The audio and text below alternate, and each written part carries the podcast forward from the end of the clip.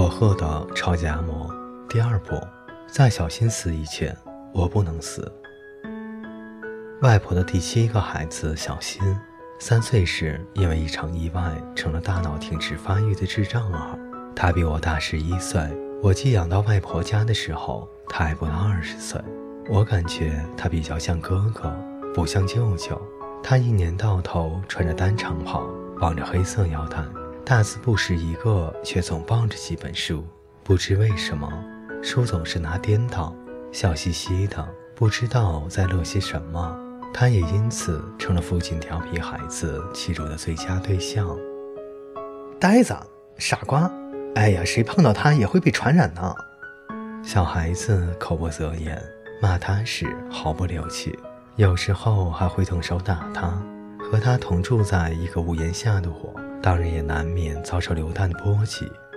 哎呀，呆子家的小孩儿，你也是呆子吧？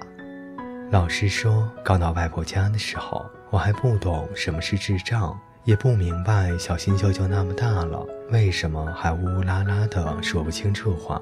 人家傻子、呆子的叫他，为什么他不还嘴？后来等我明白小新舅舅是智障后，非常的愤怒，血浓于水，这确实无疑。从那时候起，我就强烈的意识到，我必须保护好舅舅。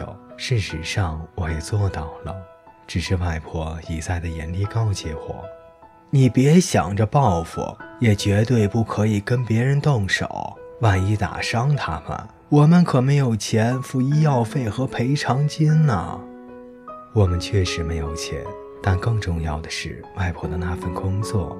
他在学校里工作，如果他家小孩子打伤别人的小孩，恐怕会被学校开除。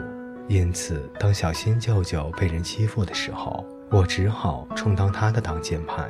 我看到别人对他连骂带踢的时候，总是会奋不顾身地冲上去挡在他的前面，不在乎自己也被踢打。所以，我和小新舅舅一年到头身上总是青一块紫一块的。可是小学五年级的时候，当我遇到一幕过分的场景的时候，我立刻把外婆的告诫抛到九霄云外了。当时十来个小孩把小新舅舅绑在楠树干上，拿他当沙包打，嘴里还不停地骂着：“哼，笨蛋，呆子！”小新舅舅动弹不得，只是急着跺脚，口齿不清地喊着：“哎呀，别打了，别打了！”我心里又气又恨，心想。绝不能原谅他们。等我回过神的时候，我已经捡起了脚边一根粗棒子，冲向了那群小孩。三年来，因为外婆的严厉告诫，我从来没有出手反击过。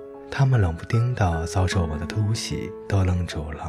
我气得发昏，什么也不顾，发疯似的挥舞着木棒。哎，这家伙怎么了？哎呀，他疯了！发疯般的我确实可怕。那些孩子一溜烟的跑光了。孬种！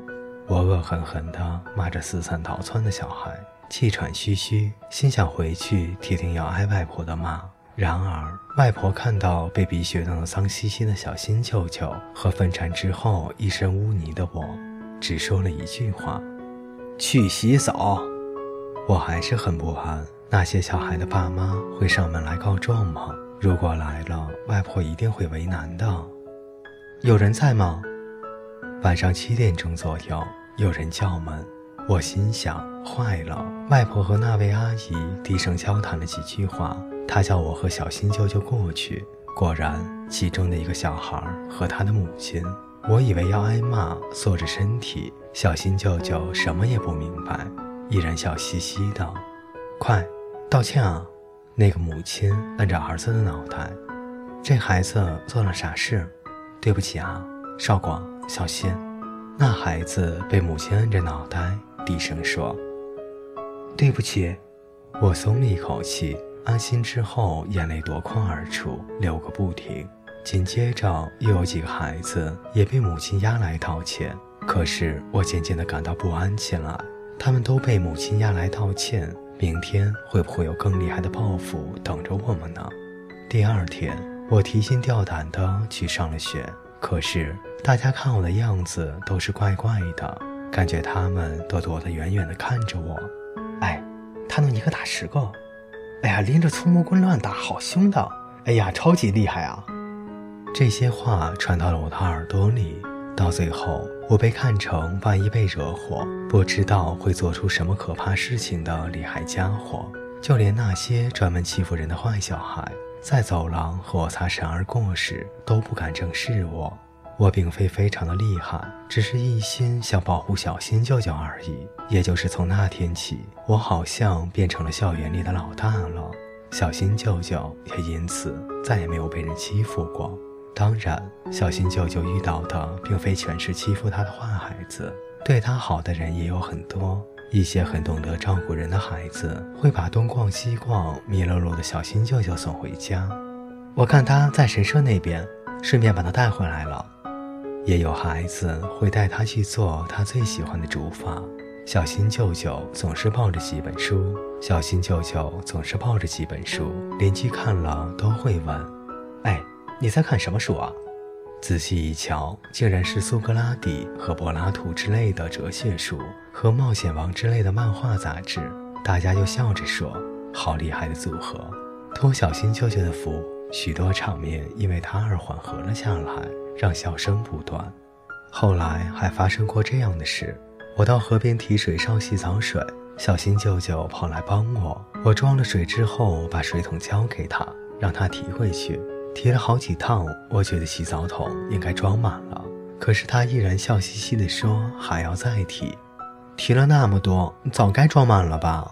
我觉得很奇怪，心想水恐怕已经漫出来了，赶快跑到洗澡桶那边去看。哎，奇怪，洗澡桶却空空的。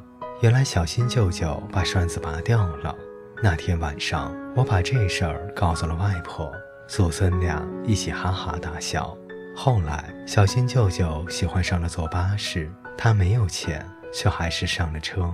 司机也认识他，所以总是载着他绕了一大圈后，在他上车的地方再把他放下来。小新舅舅虽然会被欺负，但是当地人都知道他的情况，他也和别人关系融洽地生活着。这也是因为外婆没有藏起这个孩子，而是坦然平静地抚养他。现在有许多为智障者设立的学校和机构，我觉得这样固然很好，但也因此减少了智障者和普通人正常交流的机会。小孩子们平时没有见过智障者，进了社会以后再遇到，就不知道该怎么和他们相处。